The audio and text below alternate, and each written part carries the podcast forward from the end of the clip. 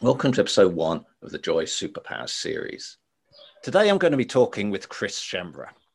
Chris is best-selling author of Gratitude and Pasta, The Secret Sauce for Human Connection. Forbes ranks it the second book of 2020 to create human connection.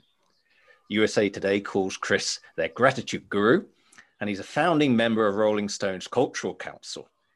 Chris is founder of the 747 Gratitude Experience an evidence based framework used to strengthen client and team relationships in profound ways. He's used the principles of gratitude to spark over 500,000 relationships around the dinner table, serving Fortune 50 CEOs, Olympians, Academy Award winners, Grammy Award winners, Super Bowl champions, and more. And recently, Chris was honored alongside Michael Phelps, Chris Evans, Kid Cudi, and several others as six successful men smashing the mental health stigma by the Good Men Project. So, welcome, Chris. Um, I'm so grateful to have you on the show today. Hey, Andrew. You know you're you're doing such great work around the principles of joy and gratitude. Has such a a tight link into that, and so it's an honor to be here with you today. That is so wonderful. And I know I'm excited to hear what you've got to say about gratitude, and I'm sure our audience are too. But first of all, could you give us some insight into your own gratitude journey? Um, is it something you always felt passionate about, or did you find the spark a bit later in your life? Yeah, you know, it, it, it's an interesting um, it's an interesting question because you know, growing up, I was I was so hard on myself, and there were there were moments, many moments in life where people were afraid of who I might be or or what I could become. Mm. I had a lot of boisterous energy. I was prone to say or, or do the wrong things, uh, a path that led me down a long life of suicide, depression, jail, rehab. Mm. And so, in order, so to answer your question, I did not have much gratitude because I thought that the only way I would get out of that general state of malaise mm. was to bullheadedly with ego, fight my way and prove them wrong. All right, you're a fighter. And and and that is that is not necessarily the best thing to do in life. Mm. You know, I always thought I had the right answer or I wanted people to see my way.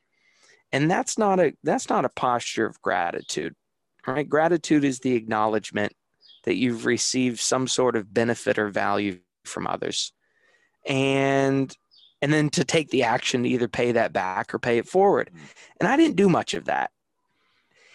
And the awakening happened around July of 2015. You know, if you looked at my life then, sure, you'd see a pretty decent life on paper. I was running a company in a different industry. We had achieved some accolades, some awards, the respect of our peers. I had a nice family and friends. Life looked pretty good, mm. but it didn't feel so good you know, it was all a hoax. It was smoke and mirrors. It took returning from returning home to New York from producing a, a Broadway play in Italy. And Italy absolutely changed my life. It was the way they walked, the way they talked, the way they honored history, the way they communicated. And when I got back to New York City, I realized I really need to find this type of joy right. they feel over there. And, you know, I realized upon further inspection, what actually changed my whole life over there was the food. So back home in my kitchen in New York City, I started playing around with different recipes and accidentally created my own pasta sauce recipe, okay. which I figured I should, you know, probably feed to people to see if it was even good or or not good. And I decided to host a gathering, mm. and a ritual began night after night, week after week, month after month. We'd invite people into our home at the time. Now yep. they're all over the world, but uh, we'd invite people into our home. We'd work together to create the meal. We'd serve each other. We'd have some pretty good conversations. A lot of people would cry, and they'd leave feeling pretty transformed. And these dinners saved my life you know, a great TED talk by the name of Johann Hari once said that the opposite of addiction is not sobriety, it's human connection. I realized that general malaise I felt in life is that I had so much ego, I couldn't authentically connect with others. And these dinners were solving that mm. immediate pain point. But upon further inspection, Andrew, I realized it wasn't the pasta sauce that kept them coming back. It was pretty good. Right. But no, it's what we talked about at every dinner. Mm. See, at that very first dinner, we asked a simple question If you could give credit or thanks to one person in your life that you don't give enough credit or thanks to, that you've never thought to thank, who would that be? And we saw people get the safe space needed to open up and share some amazing stories of people mm. in their mm. past. And when they did that, either they'd recollect some positive relationship from their past, or they'd recollect some negative experience in their past that just by talking about it helped destigmatize the negative emotion and allowed them to find the positive consequence from that negative life experience. Mm-hmm. And I realized, holy crap, this is the secret sauce for human connection. And so we devoted our life to gratitude. We've learned a lot about it since, and it's something we'll dedicate the rest of our life to. That is so wonderful. I mean, I think that story of Italy is so wonderful. I was talking to uh, Rachel Cole on my last podcast, who was uh, who's author of a book called Choose Happiness, and she told a similar story about her aha moment. But I think that was in France, where she was on vacation, and and you know there was sort of a family in their barn, sort of sitting down for for lunch, and mm-hmm. they went on their tour of the the town or whatever, and you know three hours later come back, and that family's still sitting there and you know maybe a couple of bottles of wine later um, but you know they're just enjoying their company that genuine connection that genuine belonging that general gratitude for each other's company which somehow yeah. we've lost in our society i think as we've become egoistic and individual and all worried about ourselves mm-hmm. um, so maybe you know sometimes we have to travel to to find these truths yeah tra- i mean travel is a great source of empathy mm. Empathy is the art of imaginatively stepping into the shoes of another person, understanding their feelings and perspectives, and using that knowledge to guide your action. So we can get to empathy, we can develop empathy either by reading a book, traveling, sitting in your assistant's armchair, just seeing life from a different perspective than your own. And we think that gratitude is a big proponent of that.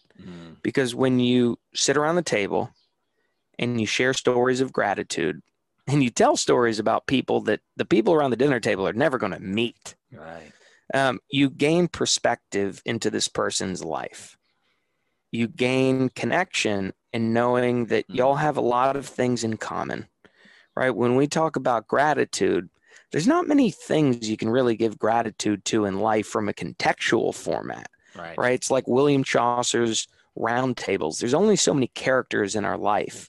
There's a mother, a father, a dog, a teacher, a neighbor, a stranger, a friend, someone who hurt you or helped you.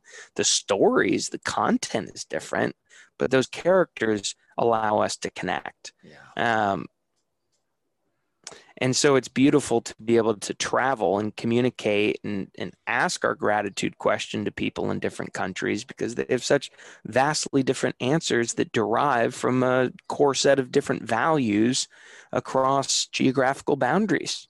And, you know, when you learn that there are other people who survive on this mm. planet, you realize it's not your way or the highway. There are other ways of looking at the world. Right. Different ways of the same experience being experienced um, in different fashions by by different people. And I think mm-hmm. there's two things, right? One, you're not alone. Um, your experiences, however terrible they feel in the moment, are, are not unique. Mm-hmm. Um, other people have lived through them and survived and even thrived from those. Oh yeah, sharing that is so powerful, right? I think that's great. And but I think it's amazing you fell on this sort of, I suppose, stumbled on it through accident in a way. Um, some could say it was meant to be, obviously, um, a purpose. But I know you've done a lot of work on the science around this as well, um, and understanding the science of gratitude. Mhm. And do you think you sort of explain a little bit about what that sort of, Of research course. and the science has told you? You know, in the world of positive psychology, there's only two things that have a lasting impact after after a positive psychology micro intervention: mindfulness and gratitude. Mm, Mindfulness is about coming into the present, developing a state of being, acknowledging that if we died tomorrow, the real, true, only thing we'd lose is this present moment. The past has already occurred and the future might never happen. So all, all you're really u- losing is your state of being. mm, So once you can come into the present, then you can use gratitude to dive into the past. See, we walk around these worlds right now fearful and overwhelmed by what may come tomorrow. Mm. Right? In in this, you know, every everybody goes through hard times all the time, but in the state of the world like today, the future has never looked so unknown Right. for a positive or negative benefit. And so when you're in that constant state of fear or anxiety, it tends to do bad things to your body and to your health. mm, Stress, anxiety, depression, isolation, disconnection, social comparison, fear of missing out. These are all future oriented things. Gratitude is the link to our past mm, gratitude uh, the past has already happened and so from a scientific you know point of view the past is a constant. The future is an unknown variable. Mm, and so we like to dive back there. And what many people have found is that gratitude is the link to processing or coping with life experiences. If something positive happens to you and you get to tell a story about that positive experience, you relive that positive emotion. You share it with others. If something negative happens to you in your past and you talk about that or you write it down, just the act of doing that destigmatizes the negative emotion and actually rewires your brain, broadens and builds its ability, thought action repertoire needed for joy, hope, optimism, self confidence, and self efficacy. So it actually de stresses you and it rewires the brain to make you more creative and innovative. And there's tons and tons and tons of stories about how gratitude inspires moral courage and integrity and pro-social behavior. Um, but but there's, you know, fortunately, gratitude has been around for, you know, tens of thousands of years. I mean, the origins of social reciprocity date back to rhesus monkeys, food sharing, and grooming right.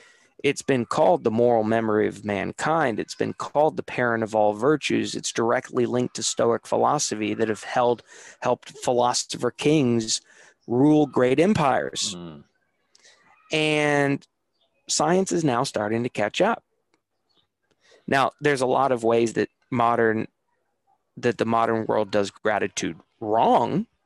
For instance, there's there's uh you know there's a there's a movement around gratitude journals and manifest your destiny and blah blah Mm. blah all that positivity guru bullshit there's no actually evolutionary benefit of reliving a positive emotion mm. so we don't like that version of gratitude i don't care i don't care what you're positively grateful for i'd rather use gratitude as the link to overcome fear Mm, regret, guilt, shame from a negative autobiographical memory from your past so that you can learn, overcome adversity, and understand that the obstacle is the way. Marcus Aurelius, the great philosopher king, the emperor of Rome from 160 to 181 AD, once said, The impediment to action advances action. What stands in the way becomes the way. There's not winning or losing, there's just winning or learning. And mm, gratitude can help you do that.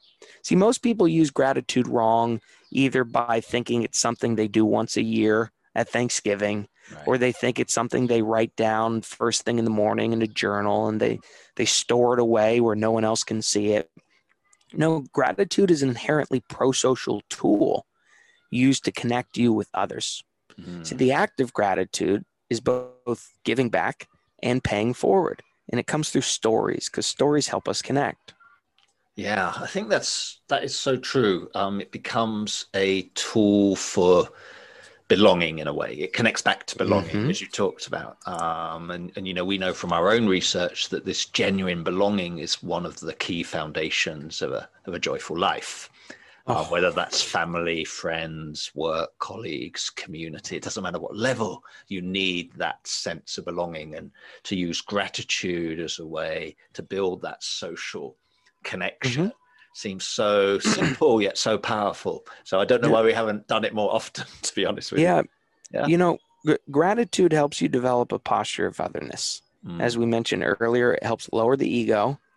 It helps you admit you're not the s- smartest person in the room and that you need the, the benefits or the help of others in order to get by. I mean, if you look back in ancient hunter gatherer tribes, we had a very immediate fight or flight response to something that occurred around us. Yeah. And you had to rely on communal or tribal support in order to not die.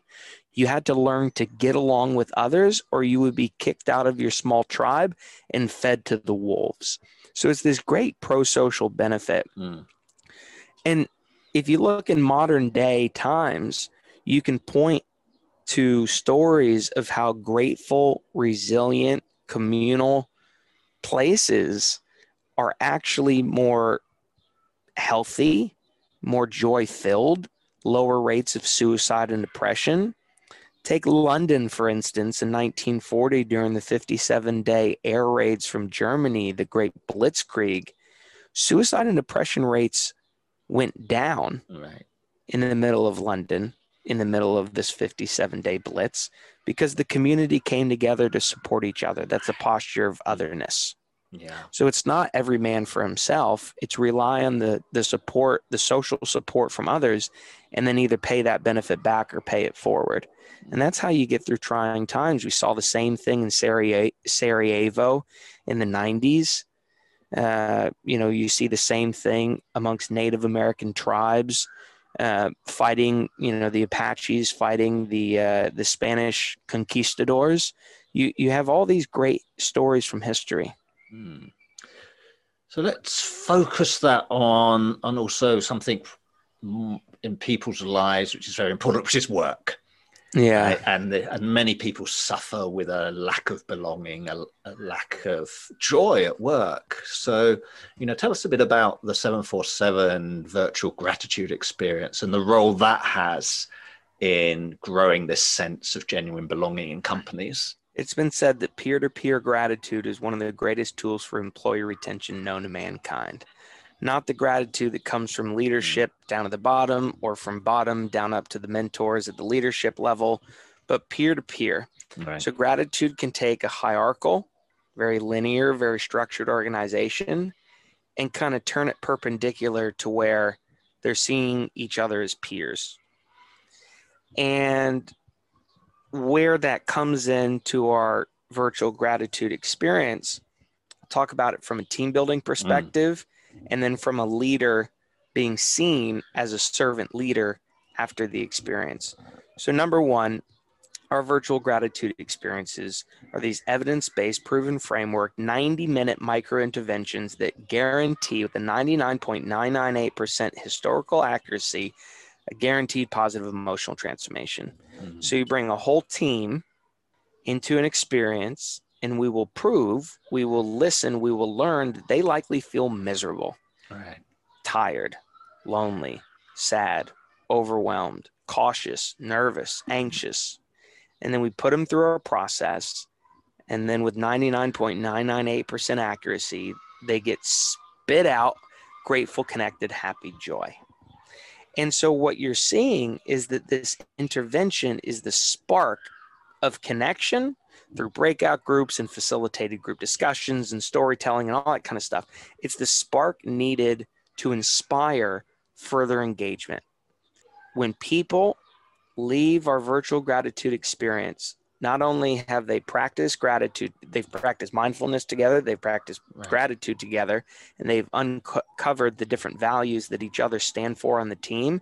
That creates belonging because they know they're not showing up based on what they do or how they do it, whatever the company does. They're showing up because they found a company of people believe in the same things they believe in the values of kindness, family, loyalty, integrity, trust that we pull out through our experience that creates belonging. They literally are in the right room at the right time. They belong.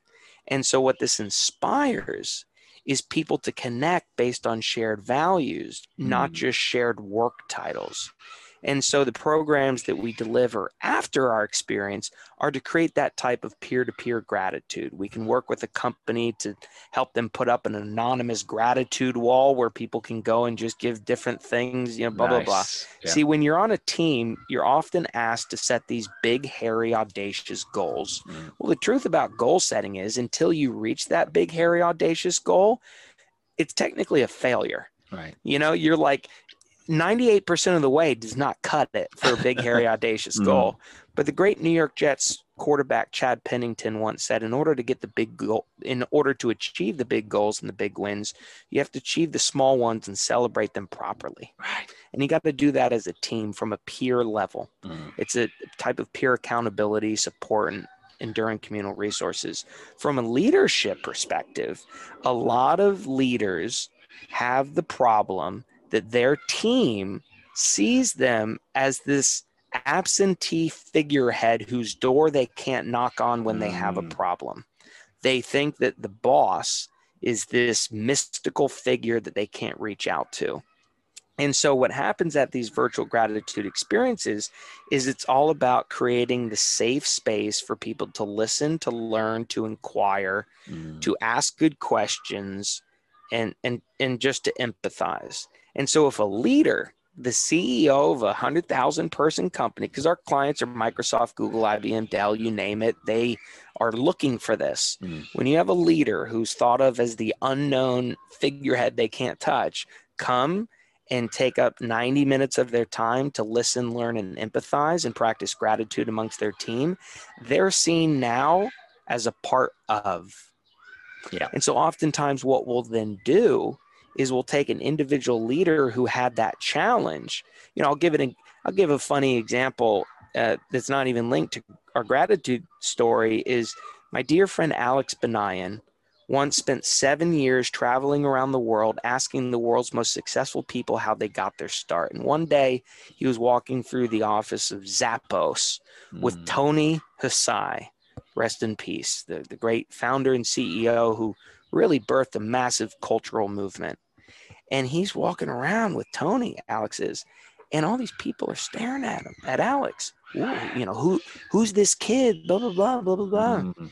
And when they get into Tony's office, Alex looks at him and says, Tony, you know, why was everybody staring at me like that? It's almost like they were either jealous or resentful or envy Right. that I got to spend time with you. How come you don't, you know, offer your time to your employees so that they can walk around the office with you? Mm. Tony says, Alex, I do. I have an open door policy. Anybody can approach me at any time, but nobody ever does. Right. See, that is that is a problem.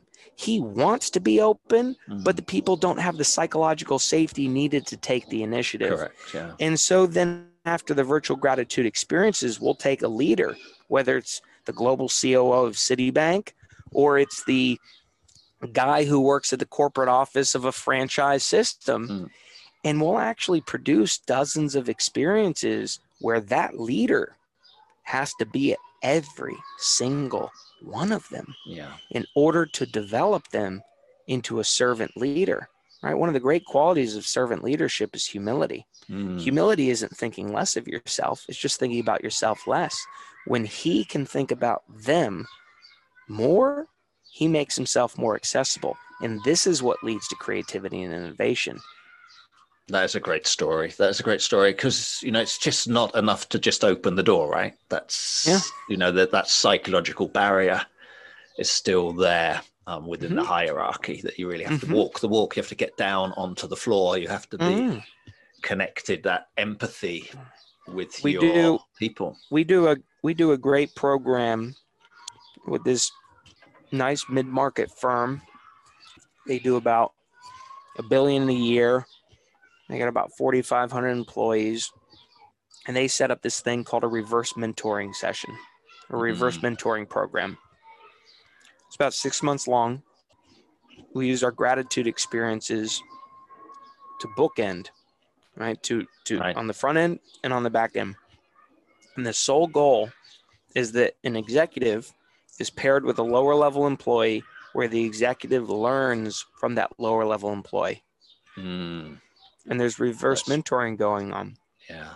And that's that's meant to make them be seen more as peers than as some mystical figure. You know, an example of this at our gratitude experiences, you know, we always ask that question I mentioned earlier. If you could give credit or thanks to one person in your life that Mm. you don't give enough credit or thanks to, who would that be? Who have you never thought to thank? Let's say someone answers their older sister and you visibly see them kind of looking up into the sky, talking about the older sister, everything they've ever, you know, learned from the older sister. They've always looked up to the older sister, blah, blah, blah, boom, boom, boom. Then you look at that and say, hmm, it sounds like you learned a lot from your older sister. What do you think your older sister learned from you? Mm, And you flip it on its head. right. Um, you know, it's similar to Alan Watts' law of reversed effort. The more you Mm. try hard for something, you know, the more you try to make something positive, the more negative it becomes. The more negative you try to make something, the more positive it Right, becomes. right, right. Push it away. Push it away. Yeah, yeah, That's- yeah. It's amazing. Hearing the children in the background reminded me of, of one of my other podcast guests, David Christner, a while ago, who said that also as parents, we should re- revol- reverse role with our children and have them as our teachers, right? What can they Mhm. teach us and not Oh, yeah. change that relationship dynamic in the same way you talk about changing the dynamic between a boss and an employee you can also change that relationship between a parent Oh, yeah. and a child I mean, I mean, wisdom has long been seen as something only um, that you only attain once you're old and almost dead. Mm, is that in reflection, you look back on your life and you realize the things you've been through and what you've learned. Now, we have a theory that gratitude can hack that space time continuum. right i like that That when you can give gratitude in the moment to gratefully process some unpleasant thing, you learn from it. Now, a lot of the things that leaders have learned along the way happened in their childhood mm, happened in those early developmental years. I mean, Erik Erikson developed the nine stages of psychosocial development that he came out in 1958, that he then revamped in 1963, that essentially said, oh, there are things that happen to you when you're 18 months old that literally affect how you act when you're 60. The same thing from three to five, from five to 11, etc. And so, what your podcast guest was talking about is that you can go in and practice the principles of gratitude with a fully functioning child Mm. And ask them what they learned from an experience, and they will give you a wise answer. yeah They will. They actually will. Mm. And what that does is it helps the adult return back to that childlike state of joy, correct of play, Mm. of curiosity, of inquiry. And if you can do that, you can turn stagnation into generativity. that's right that is amazing. We're coming to the end though chris of our time um, together today. Oh, i yeah, know we could talk all day right on this um, which is fantastic. Um, but i suppose you know i can't stop without asking you the question which you ask everybody else um, and you're going to say it much better than i could but if you had to be grateful for somebody um, today who would that be That I've never thought to thank. yeah that you never thought to thank If I could give credit or thanks to one person in my life that I've never thought to thank, who would that be? I would say whoever invented the TED organization, Hmm. TED Talks. ted talk And here, here, here's here's the story I'll tell. is that the first live TED talk I ever went to was at the very start of this whole gratitude charade. And I was just a bowl of pasta sauce. I was just an observant dude. And I went to this place and I, you know, at TED Talk events, there's like 10 speakers going back to back break, back to back break, back to back break, giving their TED Talks. Hmm. And the audience goes in the room, out of the room, in the room. Now, from an experienced producers, because I have a history producing Broadway plays, I love experiential architecture. I didn't go into the sessions to listen to the TED Talks. I knew I could listen to them online three days later, three weeks later, or whatever. What I did was I stood out in the lobby hmm. the whole freaking day and I observed the movement of the people, whether it was the people that worked there or the actual audience. And I noticed that there was another dude who did the same thing. Didn't go into a single session. This six foot four, handsome, very popular looking man. And I walked up to him and I introduced myself. And his, his name was Jesse Israel.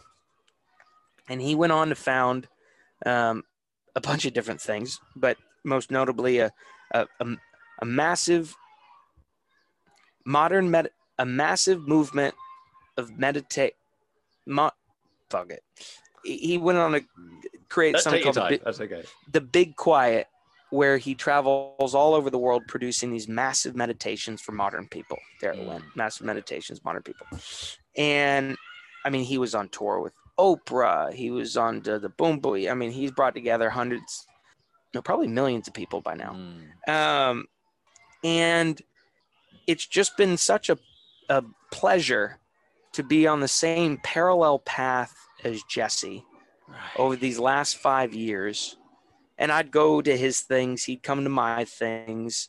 Um, I don't even think we've ever gotten together and actually sat down one on one for, you know, an extended period of time, but we just have that mutual respect. Mm. And over the last three days, I took his meditation course. I've been meditating for years, but I wanted to take his flavor of teaching.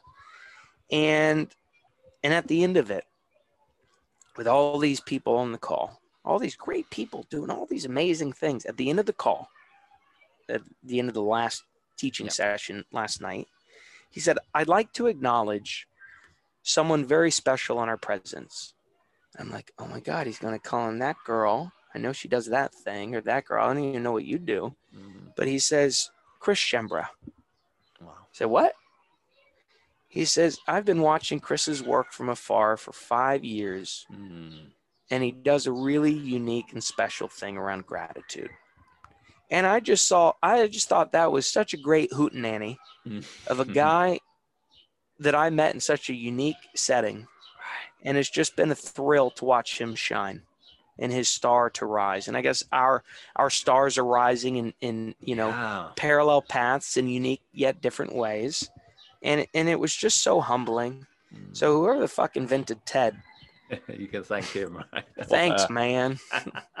that is such a beautiful story, and, and I hope you guys do get time to actually maybe share some pasta together. No, we've got all the time in a lifetime. That's the great thing. That That's the great thing. is so wonderful for that. Well, thank you, Chris, for sharing that story as well as all the other stories you've shared with us today. And it's really, you know, enlightening for me to to talk to you, and and I feel really grateful for for you for spending the time doing that today. And I'm sure our, our guests listening have been inspired by your thoughts as well. Thank you. So thanks very much, Chris. I hope you enjoyed listening to Chris today. You can find out more about Chris and his work at www.747club.org. And you could find Chris on Instagram at chris.schembra and on Facebook at cschembra and on LinkedIn at shembra. And I'm also extremely grateful for everybody listening to the podcast today. I hope you feel inspired and empowered by my chat with Chris to go out and express gratitude a bit more often. So, why not take a moment now to ask yourself the question Chris always poses, which is if you could give credit or thanks to one person in your life who you don't give enough credit or thanks to, who would that be? And then why not hop on social media and share your gratitude story? Who are you grateful for and why? With the hashtag Joy Superpowers and join the conversation. And we'd love for you to also connect with us on social media through our newly created account, The Art and Science of Joy, which you can find on Instagram, Facebook, and LinkedIn. So please join the conversation there and help spread the joy. I hope you tune in next week for the next episode of the Art and Science of Joy podcast, when we'll be exploring the joy superpower of storytelling in the capable company of David Intrater. Thanks once again for listening today and have a beautiful day.